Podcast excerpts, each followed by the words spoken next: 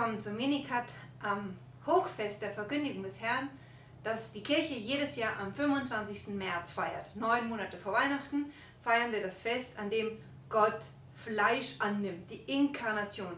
Gott wird Mensch aus dem Leib einer Frau. Was feiern wir da? Was bedeutet das für uns, für die Kirche, für die Menschheit in dieser dunklen Zeit? Das will ich heute mit meinen armseligen Worten versuchen, ein wenig zu erläutern. Geht mir ein bisschen Zeit, es wird länger dauern. 25. März, Menschwerdung Gottes, ein Weihnachten in der Fastenzeit. Deswegen wird am 25. März auch nicht gefastet, by the way. Man sagt, Fasten an einem ähm, Festtag ist schlimmer als Festen an einem Fasttag. So, was passiert? Ich habe in den vergangenen Tagen immer, immer, immer wieder darauf hingewiesen, dass Tod, Leid, Krankheiten, Kriege etc., alles, was das Leben schwer macht, nicht von Gott ursprünglich so geschaffen oder gewollt war, sondern eine Folge der sogenannten Ursünde ist, so wie jeder weiteren persönlichen Sünde. Das heißt, wir Menschen leiden und zwar ziemlich brutal an diesem ursprünglichen Bruch zwischen der Menschheit und Gott. Wie reagiert Gott darauf? Nicht so wie die sogenannten Götter der Mesopotamier, die keine Götter sind, in deren Schöpfungsgeschichten wir lesen können, dass wenn die Menschen nicht das gemacht haben, was die Götter wollten, dann haben sie einfach die Schöpfungen zerstört und neue gemacht. Nichts dergleichen. Gott hat unser Nein radikal ernst genommen, hat unsere Freiheit geachtet, aber er hat seine Liebe zu uns nie aufgegeben. Und deswegen findet er immer, immer, immer neue Wege, um uns nachzugehen und wie ein liebender Vater uns zu, zu sich zurückzuführen.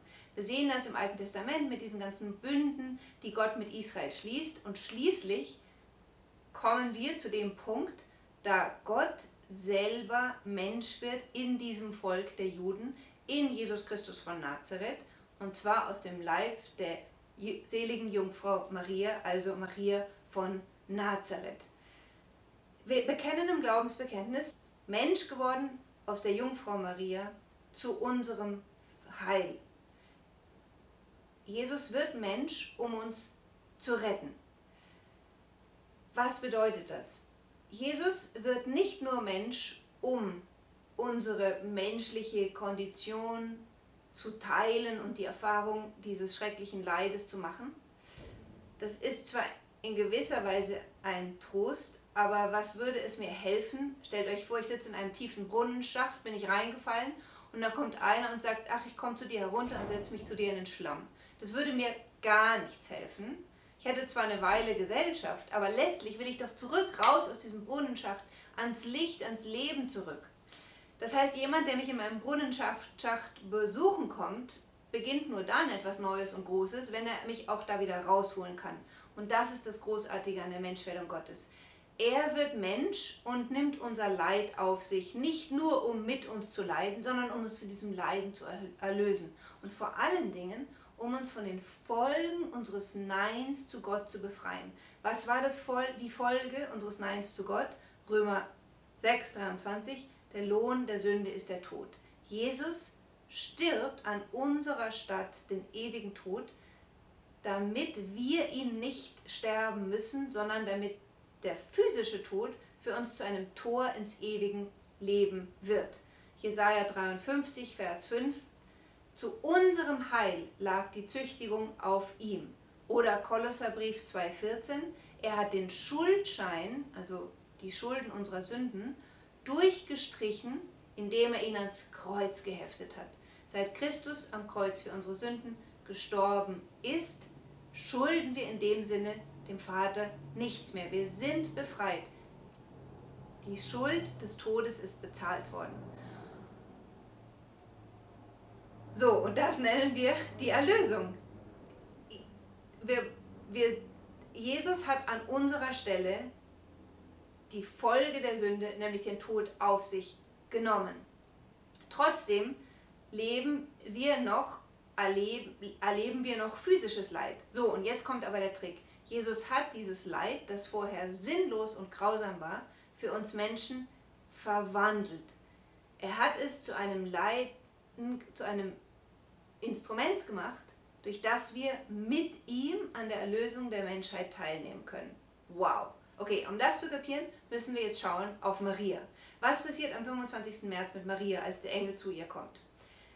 Zwingt Gott sie hier auf? Nein. Sie wird gefragt, ob sie die Mutter des Messias werden möchte.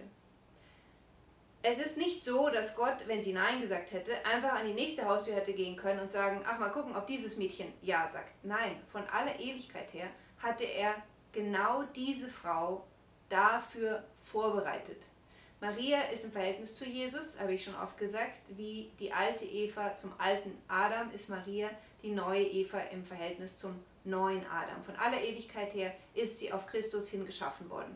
Und um dieses Jawort sprechen zu können, ist ihr die Erlösungsgnade, die Jesus am Kreuz für uns errungen hat, schon im Vorhinein zuteil geworden. Also ganz wichtig, auch sie ist von Jesus erlöst, aber die Gnade der Erlösung ist ihr schon vor ihrer Empfängnis zuteil geworden, weshalb sie nie, nie, nie auch nur den geringsten Anteil an der Sünde hatte.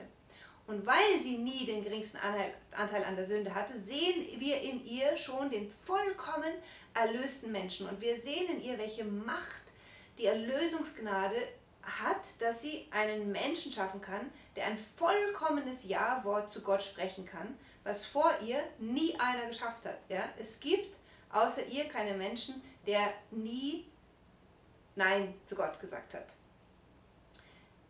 Aber durch diese besondere Gnade hat sie die vollkommene Freiheit, in allem ihr Ja-Wort zu Gott zu sprechen. Und so hat sie auch die Freiheit zu sagen, ja, Herr, du darfst in mein Leben kommen, in mein Leib, und du kannst mit mir machen, was du willst, denn ihr könnt euch vorstellen, in dem Moment, wo Gott in dein Leben tritt und du wirst die Mutter des Messias, hast du null Privacy. Ja, dann ist es vorbei mit dem Privatleben. Ab jetzt lebst du nur noch für Gott.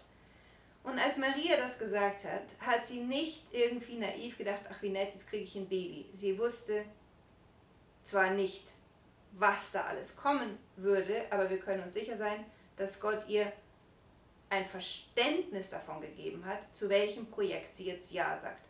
Und das ist wichtig zu wissen, denn man hat so schlecht, so schnell den falschen Eindruck, dass Maria so unfassbar viele Privilegien hatte und für uns unerreichbar ist und sowieso hatte sie es viel leichter. Überhaupt nicht dieses Privileg, was ihr da geschenkt worden ist, hat dazu geführt, dass sie auch mehr gelitten hat als je ein anderer Mensch außer Jesus Christus. Denn durch dieses Ja-Wort hat sie nicht nur Raum gemacht in ihrem Leib für die Empfängnis des Sohnes Gottes, sondern ihr Leben war ab dem Moment eins mit Jesus Christus. Und sie ist jeden Schritt des Weges mitgegangen und jeden Schritt des Selbstopfers Jesu hat sie mitvollzogen und sich selber dem Vater dargebracht. Und wenn Jesus am Kreuz steht, am Kreuz hängt und stirbt, so steht sie unter dem Kreuz und stirbt innerlich. Das ist der Moment, wo, der, wo die, de, das Schwert durch ihre Seele geht, von dem der Simeon gesprochen hatte. Was sehen wir also an Maria? Auf der einen Seite bringt diese Gnade und diese Auserwählung, die Mutter des Messias zu sein, eine unglaubliche Privilegierung mit sich und gleichzeitig den vollkommenen Ruf zur Kreuzesnachfolge, so dass sie dann unter dem Kreuz mit Christus von ihm her befähigt zur Mutter der ganzen neuen Menschheit wird. Jeder, der getauft ist, jeder, der gerettet ist, ist von ihr, das nennen wir Katholiken jetzt so, miterlöst. Ja, es gibt nur einen einzigen Erlöser, das ist Jesus Christus, aber Jesus wollte, so wie Adam mit, e, mit der Eva die ersten Eltern aller Lebendigen sein sollten, so wollte Jesus auch eine neue Eva an seiner Seite haben und mit ihr gemeinsam die neue Schöpfung gebären. Während er in seinem Sterben am Kreuz das neue Volk zeugt, empfängt sie es und hütet es seit jenem Tag in ihrem Herzen, in ihrem Mutterleib. Und deswegen nennen wir sie auch die Mutter der Kirche. Sie ist der Urquell der Kirche, sie ist das Urbild der Kirche. Und weil sie das Urbild der Kirche ist, sehen wir jetzt in ihr das Geheimnis, dass wir alle eingeladen sind zu leben. Nämlich unser vollkommenes Ja zu Gott sprechen für den Plan, den er mit unserem Leben hat. Die Mutter Gottes sagt einmal sehr schön in einer Marienerscheinung, niemand kann sich vorstellen, was Gott Großes aus seinem Leben machen wird, wenn er sich ihm nur ganz überlässt. Wir sehen das an den Heiligen. Aber das gilt für jeden von uns. Jeder von uns ist gerufen, dieses totale Herr, mir geschehe nach deinem Wort zu sprechen. Ja, ich kann euch sagen, dann wird das Kreuz nicht ausbleiben. Aber es ist nicht ein Kreuz, wie die Welt es gibt. Es ist, wie Jesus sagt, mein Joch ist leicht, nehmt mein Joch auf euch.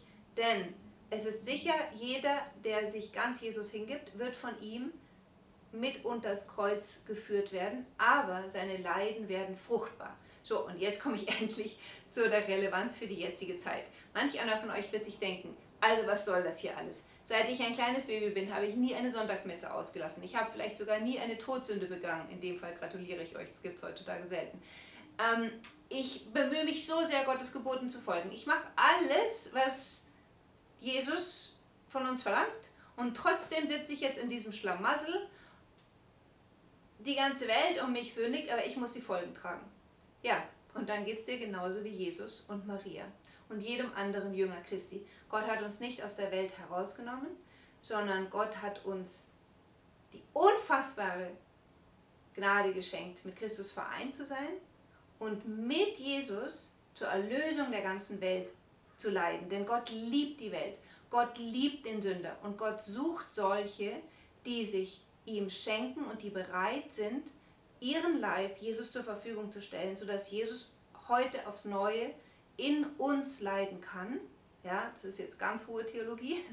Und Heilige Paulus sagt im Paulusbrief 1,24, ich ergänze in meinem Leiden, was an den Leiden Christi noch fehlt. An den Christi, Leiden Christi fehlt, so, fehlt nichts. Und trotzdem ist die Kirche der fortlebende Leib Christi. Und Jesus schenkt uns, dass wir mit ihm, so wie Maria, quasi Mütter und Väter dieser neuen Menschheit werden, damit alle, alle gerettet werden. Und deswegen ist es jetzt eine große Zeit der Gnade, in vielerlei Hinsicht, aber auch für uns, dass wir uns neu bewusst werden, was es bedeutet, ein Christ zu sein, dass ich in das Leid dieser Welt hineingestellt werde, dass ich genauso wie jeder andere die Folgen der Sünde tragen muss, aber dass das, was ich erleide, miterlösende Wirkung hat und dass, wenn ich zum Beispiel jetzt entweder schwer krank bin oder wahnsinnig leide unter dieser Angst, das ist alles Situationen, die Jesus selber erlebt hat. Denkt an Gethsemane, wo er wahnsinnige Angst hatte. Denkt an das Kreuz. Er selbst ist sogar erstickt am Kreuz. Also das alles hat er schon erlebt und ist mitten in unserem Leiden gegenwärtig. Deswegen verzweifelt nicht, auch wenn ihr vielleicht denkt, ach, ich, ich hätte gerne so einen großen Glauben, aber ich spüre das nicht, ich kann mir das gar nicht vorstellen in meinem Leiden. Es geht jetzt nicht um das, was man sich psychologisch vorstellen kann. Es kann sein, dass die Angst so stark ist, dass ihr nicht schlafen könnt. Denkt an Jesus, der hatte Angst, dass er nicht Blut, dass er Blut schwitzen musste. Ja? Wenn die, die Psyche und der Glaube sind zwei verschiedene Ebenen. Und wenn die Psyche euch belämmert, dann denkt nicht, es wäre ein Zeichen, ihr habt keinen Glauben. Den Glauben habt ihr. Aber der Glaube ist auf einer tieferen Ebene. Und es ist ganz wichtig, einfach ein Stoßgebet zu finden, mit dem man permanent mit dem Herrn verbunden kann und was gäbe es bessere in dieser Zeit, als permanent zu beten, Jesus, ich vertraue auf dich, Jesus, ich vertraue auf dich, Jesus, ich gebe mich dir hin, sorge du.